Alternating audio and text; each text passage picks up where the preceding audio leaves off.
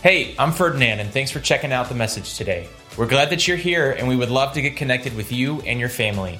One easy way you can do that is to text River Connect to 97000. You can also visit our website at theriverchurch.cc to learn more about us and upcoming events. Lastly, if you would like to give to the River Church today, you can text the amount you want to give to 84321, or you can head to our website and click the Give tab at the top of the page. Thanks again for joining us, and we hope you enjoyed today's message.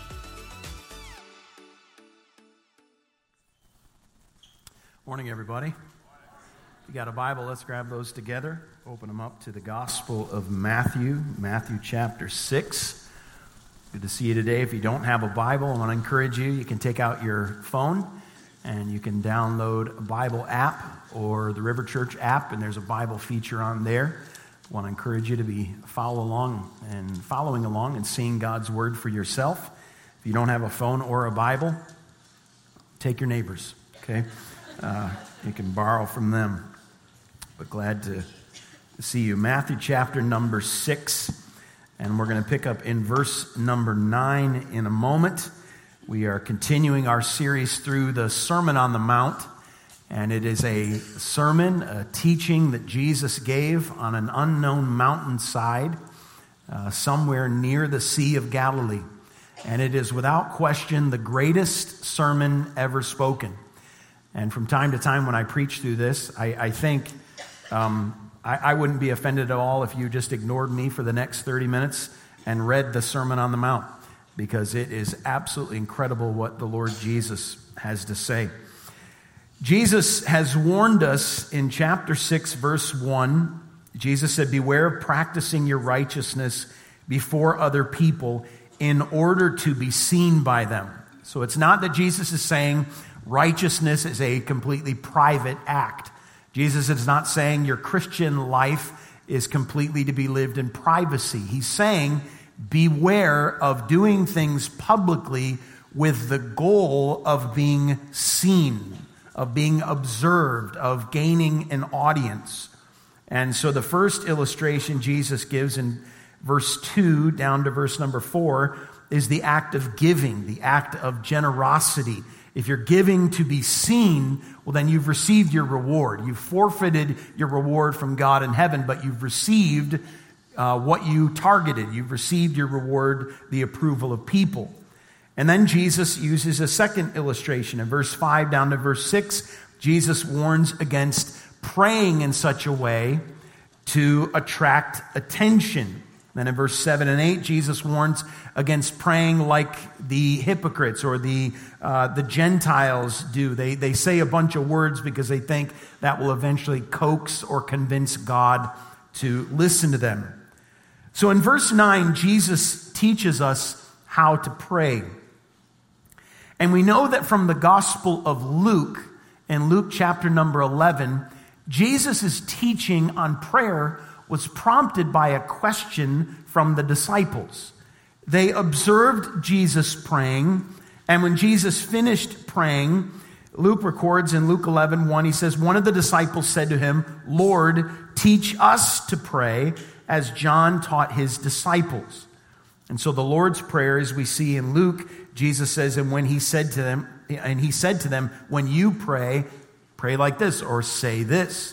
Here in the Gospel of Matthew, it's included in uh, the Sermon on the Mount. So, verse 9 begins this way as Jesus is warned against praying a bunch of different repetitive, empty phrases, thinking that will impress a deity or God.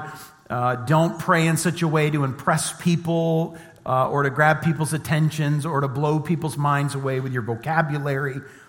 Jesus says, when you pray, pray then like this.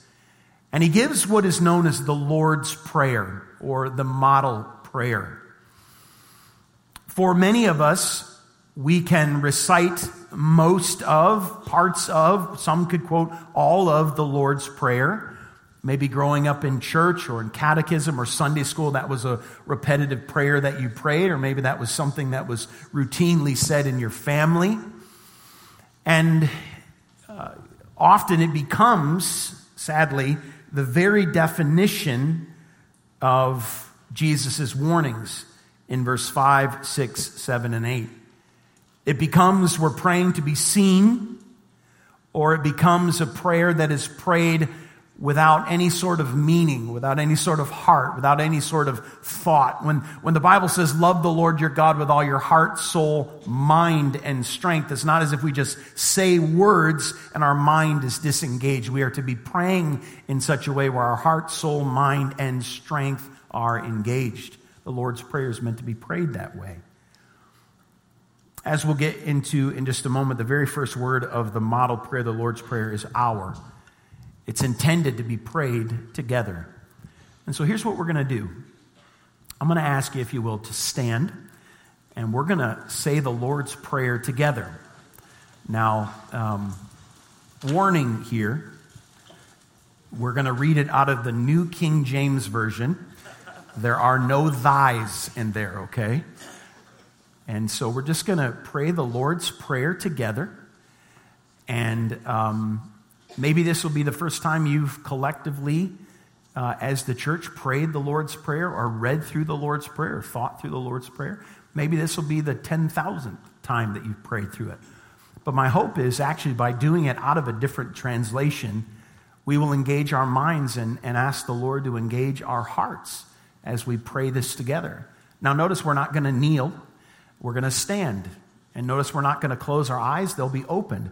But that can still be prayer. Oftentimes we think prayer is a specific posture of the body or the eyes have to be closed, but we're going to pray this together and then we're going to dive into it over the next two weeks and look at the Lord's Prayer. So let's just, as we think about this for just a moment, let's just pause, maybe read it quietly in our minds, and then we'll pray it together in just a moment.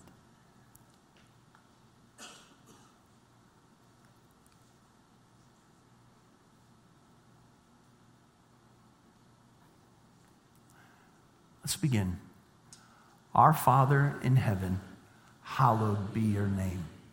Your kingdom come, your will be done on earth as it is in heaven. Give us day by day our daily bread, and forgive us our sins, for we also forgive everyone who is indebted to us. And do not lead us into temptation, but deliver us from the evil one. For yours is the kingdom and the power and the glory forever. Amen. Go ahead and be seated. Let's get to the scripture here. Jesus says instead of praying empty, hollow words over and over again and praying in a sense with a performance, he says, pray like this. And he begins with these four words we have in English Our Father in heaven our Father in heaven. The word Father there is a shocking, startling word that Jesus uses. It was a common word. He uses, as multiple commentators point out, it was a common Aramaic word with which a child would address his father. It's the word Abba, A B B A. It's less than a, a, formal greeting of father in, in our English sense, and it's greater than our common uh, daddy type thing. And so people have tried to find the exact proper kind of um, English word. Some would say papa. Uh, there, there's different ways of thinking it. But when Jesus says, don't pray to impress people, and don't pray like the Gentiles do with repetitive phrases over and over again. He says, pray like this. And Jesus says, pray our Father. And I imagine there was probably a gasp in the audience because this was completely radical teaching. This was completely shocking. This was completely different. This was completely unheard of to address the God of the universe as Father. Now, as we dive into this, I, I just want to pause and acknowledge that for many when we go through this passage of Scripture, there will be some, some struggle.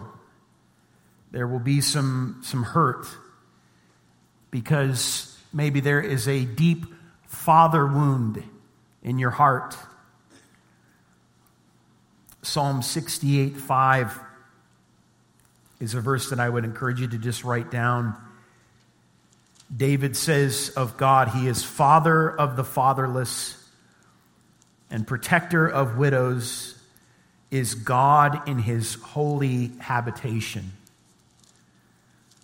So maybe for you, when we speak, the scripture speaks of God as Father, uh, there is some deep pain because of some hurt,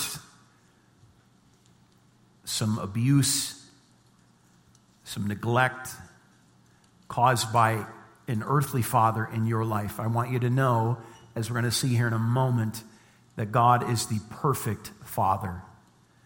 And he is patient and long suffering. And the Bible speaks of God having a love that is an everlasting love. It is not a love that is performance based, it is a love that is unconditional. And for some of you, I hope that the Holy Spirit of God will speak to your heart right now and let you know that you are unconditionally loved by God because of Christ. That you'll just rest in that, that you will just find peace in that in this moment. But Jesus says, pray like this Our Father in heaven. It's a completely radical, completely new, completely different way than the original audience would have thought Jesus would begin his prayers. To speak of, to speak to God would have been, um, we'll speak to God in, in a, uh, a, as God being sovereign or God being in control or God being the ruler or creator of the universe. And he is those things. The Jews would often stay away from the covenant name of God, uh, Jehovah and so they would invent different names to try to try to just grasp and try to approach God with a certain level of respect. One commentator, very famous, uh, his name is Packer, he says, Father is the Christian name for God. Now, this is different than the idea of God being the creator of all people in the sense that some would say, you know, we're all God's offspring or we're all God's children. But that is not the spiritual condition that the Bible paints. I want you to hold your spot in Matthew and go to the right very quickly to the book of Ephesians, Ephesians chapter 2. Ephesians chapter number 2.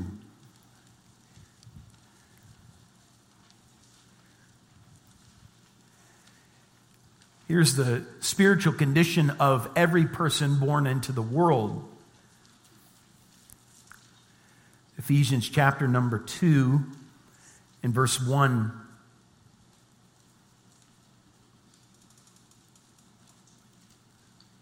The Apostle Paul is writing here. The Holy Spirit of God is speaking through him.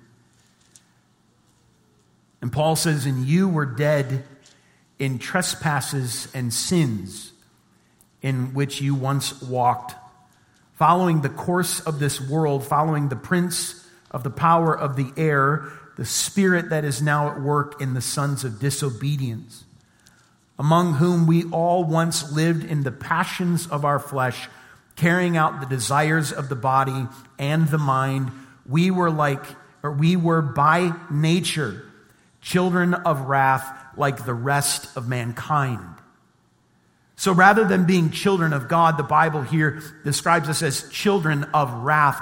And it paints this, this word picture uh, of a path that we are following, and we are following the course of this world, and the prince of the power of the air, who is Satan, is kind of the, the Pied Piper leading the crowd, leading the parade down this path. Inside is the spirit among us, and we're doing whatever our body wants to do, whatever our mind wants to do. We're carried along by those desires, and then it has a destructive power in our life. We were by nature children of wrath like the rest of mankind. So it's not as if some of mankind is this, all of mankind is this, children of wrath, leading to destruction.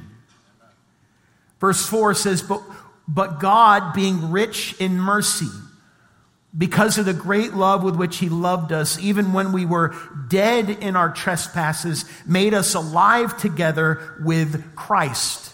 So when we're born into this world, believe it or not, we're born wretched sinners. We're, we're born enemies of God. We're born children of wrath. Jesus would go so far in the Gospel of John to say children of the devil.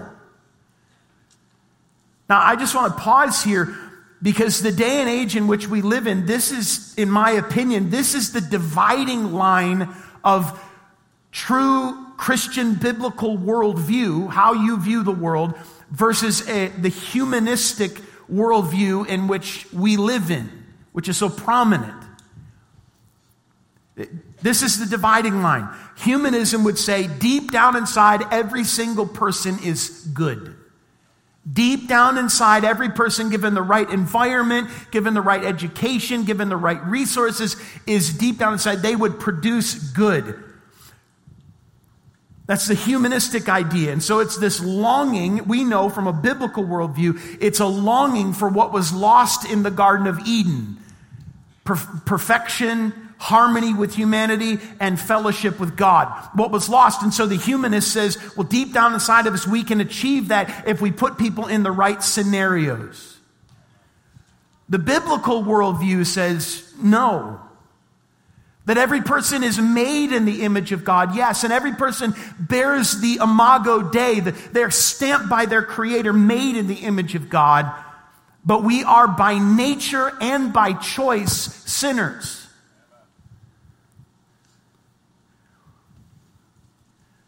Verse 4 says, But God. Now go to the left and just go to the Gospel of John, John chapter 1. Magnificent intro to John's Gospel. John chapter 1 in verse 12.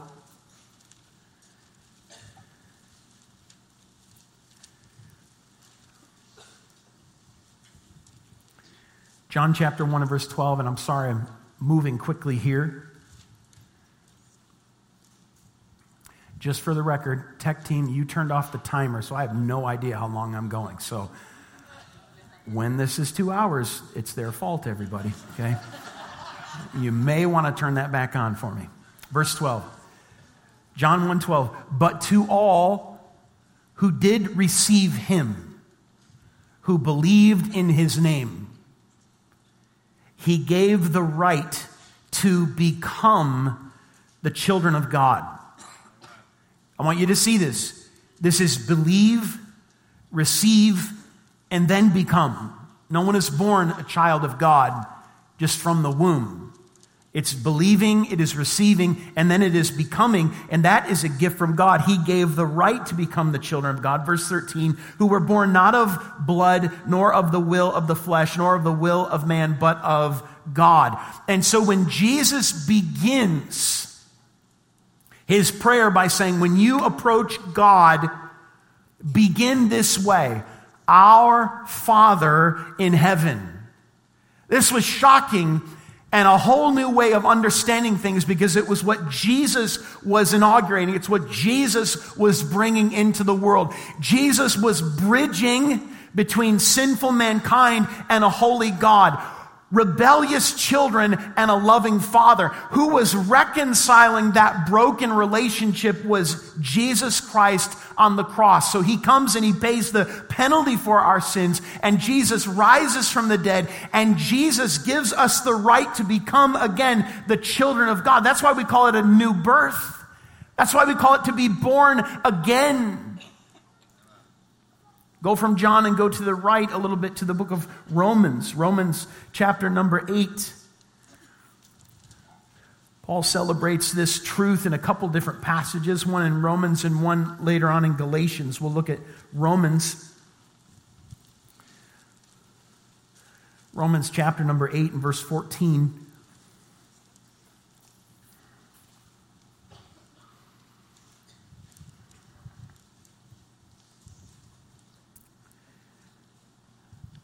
Scripture says, For all who are led by the Spirit of God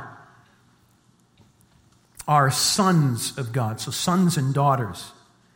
For you did not receive the spirit of slavery to fall back into fear, but you've received the spirit of adoption as sons by whom we cry, Abba, Father. There it is, that common name that a child would, would address a father with. We cry, Abba, Father. The Spirit Himself bears witness with our spirit that we are children of God, and if children, then heirs, heirs of God, and fellow heirs with Christ, provided we suffer with Him, in order that we may also be glorified by Him. So, this is a, a startling truth. Go back to Matthew chapter number 6. While you're turning there, I'll read Galatians chapter 4 and verse 6. Just jot it down in your notes.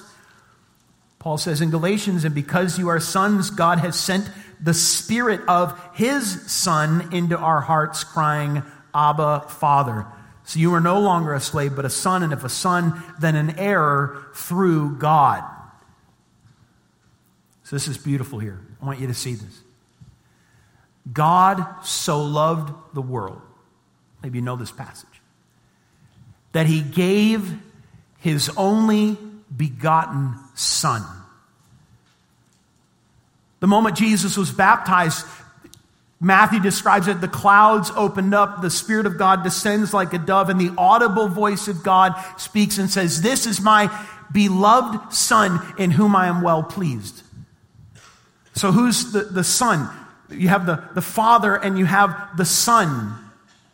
And what does the Son of God do? The Son of God bridges the gap between a holy heavenly Father and rebellious children who have turned our noses at God's goodness. We've sinned against God, and so we're sinners by nature and we're sinners by decision. But because of the cross that bridges these two, here is just a profound truth that makes this prayer and all prayer possible is that Jesus bridges that, and now we share in the sonship of Christ. His Father becomes our Father. So, what is prayer? Prayer is not, I'm just going to throw something up there and hope God hears it. Prayer is speaking to God, and I want you to hear this. Prayer is exclusively, exclusively for people who can say, My Father in heaven. It's not as if everybody gets to throw up prayers and God's like, okay, I'll listen to that one and I'll listen to that one. Prayer is an exclusive privilege for those who know Jesus Christ. It's exclusive. That's why Jesus said, when you pray, I want you to pray like this. I want you to understand what prayer is. It is speaking to your Father. Look at Matthew chapter 6, because I think this is the key to understanding all of this chapter. And this idea of Father is the way that we understand entirely the Lord's Prayer. Look at Matthew chapter 5 and verse number 45. I just want you to see this. And we're going to rapid fire through these, these couple columns. Verse 45 so that you may be sons of your Father who is in heaven. Look at verse number 48, same chapter. You therefore must be perfect as your heavenly Father is perfect. 6 1. You will have no reward from your Father who is in heaven. Look at verse number four. So that your giving may be in secret, and your Father who sees in secret will reward you. Chapter 6, verse number 6, same phrase, your Father who is in secret. Chapter 6, verse 8, do not be like them, for your Father knows. Verse number 9, our Father. Verse number 14, your heavenly Father will also forgive you. Verse 15, we see, neither will your Father in heaven. Verse number 18, that your fasting may not be seen by others, but by your Father who's in heaven. Verse number 26, your heavenly Father feeds them. Verse 32, for the Gentiles seek after these things, and your heavenly Father knows that you need them. So, what does this all come back to? The Father. And this is the question that every person sitting in here, every person watching online has to answer Is God your Father? Not just your Creator, because He's the Creator of all people. But is He your Father? Have you been reconciled to your Heavenly Father? through the work of Christ, not by your work, not by your action, not by your effort, but by what Christ has done. The only way we're able, able to be restored in a right relationship with our Heavenly Father is through the Son that the Heavenly Father sent, who is a perfect Son. We're the rebellious children. He's the perfect Son. He goes to the cross. He pays the penalty for our sin, not His sin, but the sins of the rebels. He dies. He rises from the dead. And now He says, listen, if you'll believe on me, John says it in verse, chapter 1, verse 12, if you'll believe on me and receive me, I will give you you the right to become children of God. Has there been that moment in your life, as Galatians talks about, as Romans talks about, where you have been adopted into the family of God? That moment where you went from being a child of wrath to a child of the king. That's what the gospel is. That's what salvation is. And that is the foundation of relationship. That's the foundation of prayer. So back to verse number nine. Our Father in heaven. Multiple commentators pointed out um, so we don't turn God into the heavenly teddy bear, we must remember that He's in heaven. He sits on the throne, ruling and reigning over every square inch of the universe. Ecclesiastes chapter 5, and you should jot this down in your notes. Ecclesiastes 5 2 says, Be not rash with your mouth, nor let your heart be hasty to utter a word before God, for God is in heaven and you are on earth. Therefore, let your words be few. So we see Father, but we must remember that our Heavenly Father is in heaven one writer said, so what this balances is we remember that God is as compassionate as he is capable. He's compassionate, he's our heavenly Father. He is capable, he's in heaven. He's on the throne. He's ruling and reigning the universe. 1 Peter 5 7 says, We cast all our cares on him because he cares for us. Hebrews says this in Hebrews chapter 4, verse 16 Let us then with confidence come to the throne of grace that we may receive mercy and help in time of trouble. So, our Heavenly Father is not just caring, but He's capable. Our Heavenly Father sits on the throne. But look at that first word of the Lord's Prayer, the model prayer. It's plural, it's our our Father in heaven.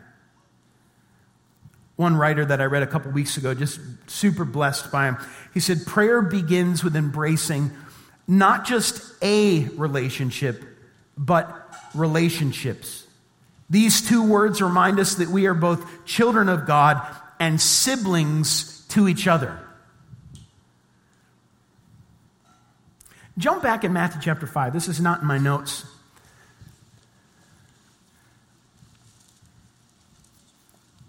Matthew chapter number 5.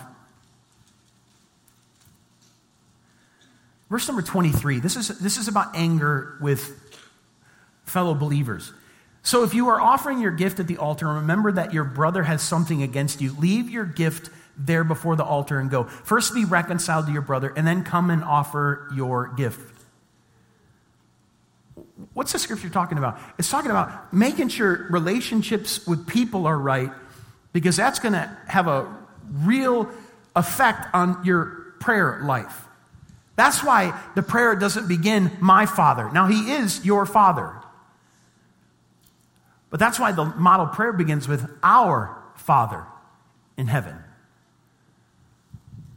It's a relationship thing. It's knowing I've been adopted into the family of God through Christ. And if you're here and you've repented of your sins and believe in Jesus, so have you. So, what does this do? Man, this, this crushes praying with an ego. This crushes, hey, God, I just want to stop by and tell you how awesome I am and how terrible so and so is. It, it crushes all of that. So, what does prayer become? God, I'm thankful that you've adopted me, but I'm also thankful for the, the, the people that you've adopted as well. The body of Christ. I, I was texting with a friend this morning and he, he was preaching over in England and he sent me a picture of the church gathered and it was just awesome to see how multiracial the room was. And I thought, there are believers on the other side of the world that are meeting right now that what are we praying collectively? We're praying, Our Father in heaven. And then in, in Revelation, as we studied this last summer, you see the assembly of the family of God. And it's from every nation and tribe and language. It's, it's these people coming together who have been reconciled through the work of God because of Christ on the cross. The rebel has been reconciled to the Heavenly Father. So we pray, Our Father in heaven, hallowed be your name. A hallowed is not a word that we often use anymore. One writer points out that the root means to set apart as holy, to consider holy, to treat as holy. We would sometimes use the word reverence. Reverence. So we pray this way Our Father in heaven well, we can only pray that if we've been reconciled to God. So, what are we remembering in this first line of the prayer? We're remembering our reconciliation to our Heavenly Father through the work of Christ. And we're remembering it's not just us, but it's the family of God. So, our Father, you are caring. And as the writer said, you are capable, so you're in heaven. You're above and beyond, but you are uh, above and beyond my circumstances, but you're near to my circumstances because you love me as a caring father. Our Father in heaven, hallowed be your name. In this culture in which Jesus was speaking, names were very important. Names were synonymous with character. So we, we often choose names uh, differently in, in our culture. I remember when my wife and I were trying to name our kids, the meanings of names were really great. So there were some names that we liked, and then we looked up the meaning and said, uh, nope, can't name them that. Uh, condemn them to a life of that or whatever it might be. And so we, we really thought and prayed hard about what we were naming our children. When the Bible says here, hallowed or set apart as holy or treated as holy is the name of God. That's part of the prayer. Hallowed be your name. Well, I want you to think about this from the father perspective because I think it all springs from there. What does a father do? A father gives his name to his children and pass on the name. What is the prayer here? The prayer is God, beginning in my life, may your name be held up as holy. In my life, God, may your, your name be held up with reverence.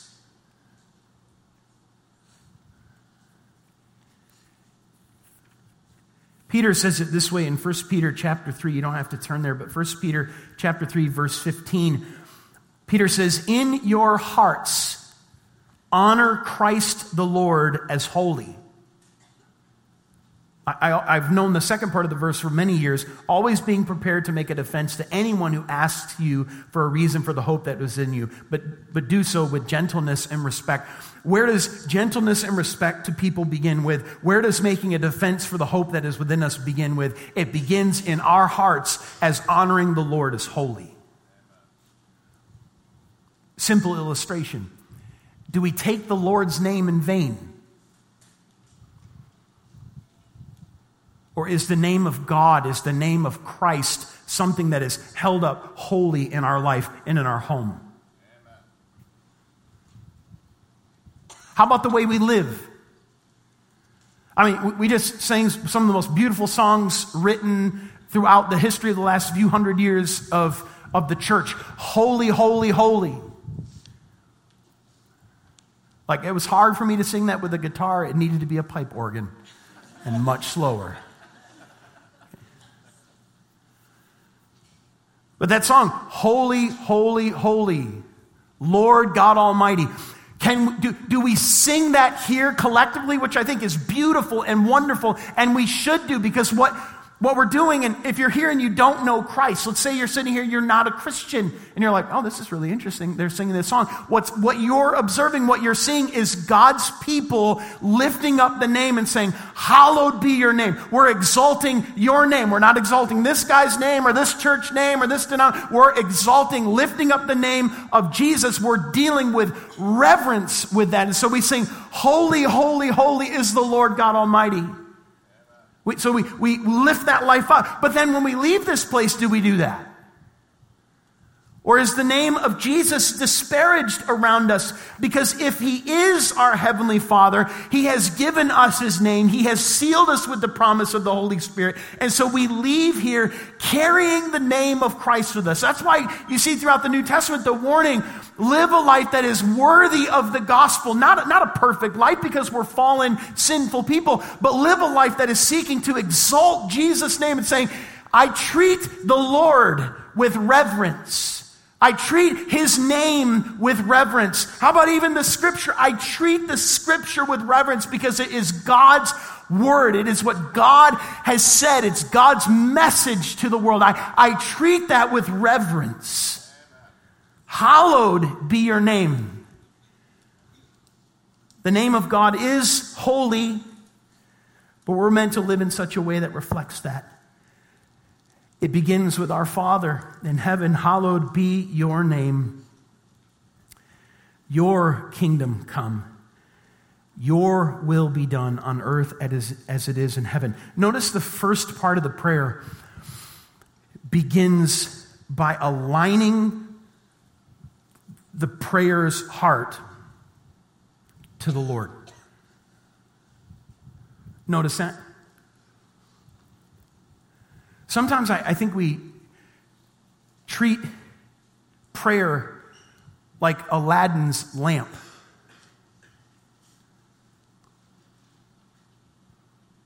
I got to pray a little bit. I'm in trouble. hey, Lord, I know I'm down to two wishes. This is a big deal. This is not like that last one. This is a really big one and I really need you to show up. Thanks a lot. I'll see you later. And you know what? I'll try to be good. So it's this uh, quid pro quo, something for something. I'll do this, God will do this. And we just got this real good exchange going on. I don't do those things anymore. I don't go those places. I don't say those words anymore. And God shows up. It's fabulous.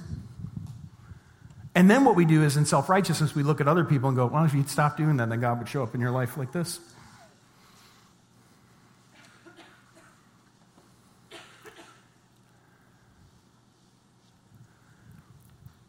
The beginning of the prayer aligns us and prepares us to ask for the right things. Next week, we'll look at verse 11, 12, and 13, which is give us this day our daily bread. So, physical needs, like we have needs in life, spiritual needs, and Lord, uh, I need your direction and your help in my life. We ask for things. There's nothing wrong with asking God for things, but how much of our prayers are dominated completely by going to God with a Santa wish list?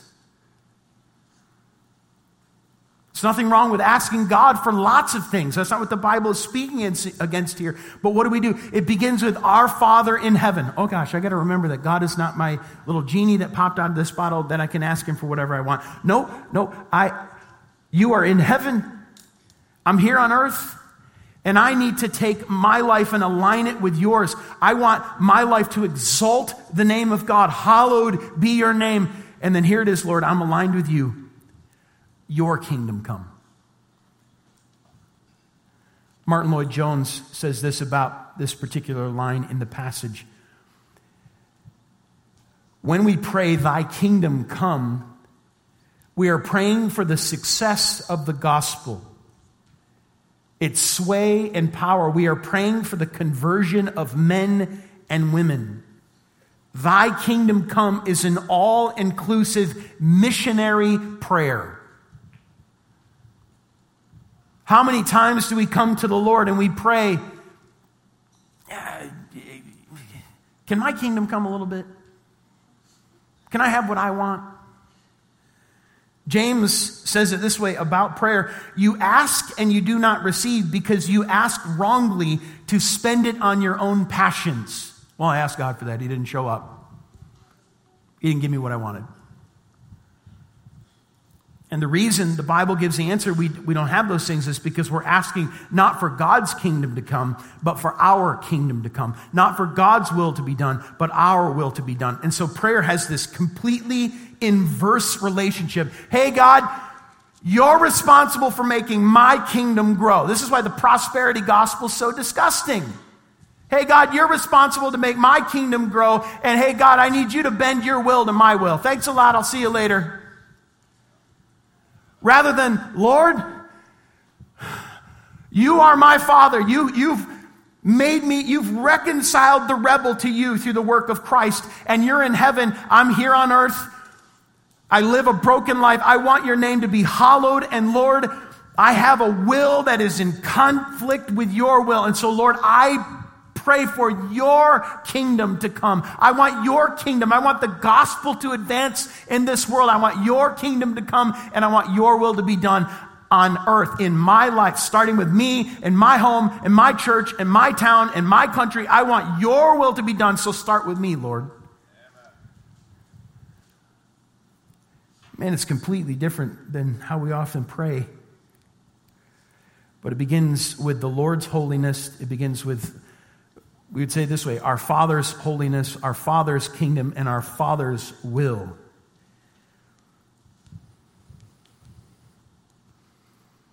That's what we pray for.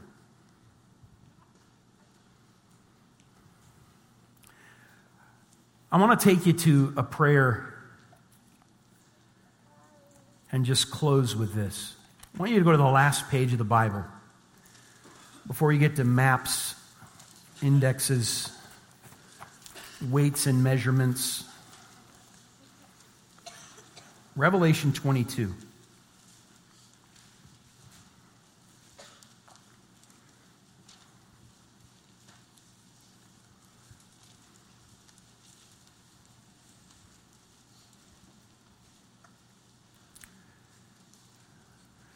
John is concluding the scripture. He says, He who testifies to these things says, Surely I am coming soon. That's what Jesus says. John agrees with that. That's what the word amen means. So be it. I agree. I affirm. And then look at the three word, at least in English, the three word prayer here Come, Lord Jesus.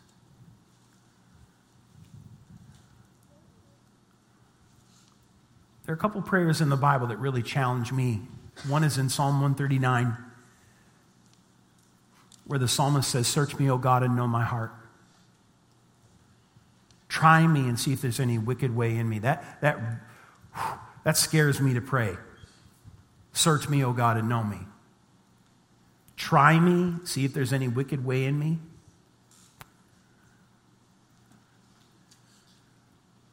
But another prayer that the church, the people of God, are meant to be praying is for his kingdom to come. What does that mean? Right now, his kingdom is invisible, it's in us. But one day, the kingdom that is invisible will be made visible. And the King of Kings and the Lord of Lords will descend from heaven with a great shout. And all that is wrong will be made right. And the kingdoms of this world will become the kingdoms of Christ. What do we pray? Come, Lord Jesus. But we live such a blessed life that we're like, well, things are pretty good here. Ah, I guess if the Lord came, that'd be all right. Instead of aligning our hearts and realizing that the prayer of believers is, Thy kingdom come, the advancement of the gospel, but one day, Lord, I am longing. May, make it today. If not today, then tomorrow. And if not tomorrow, then the next day. Come, Lord Jesus. We long to see your kingdom that is invisible in us be made visible. That's the Lord's Prayer.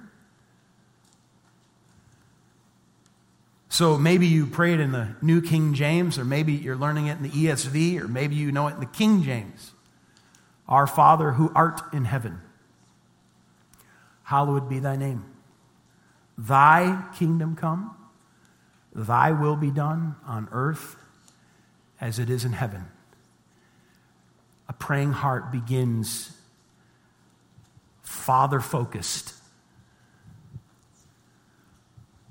And it aligns our hearts, it changes our desires.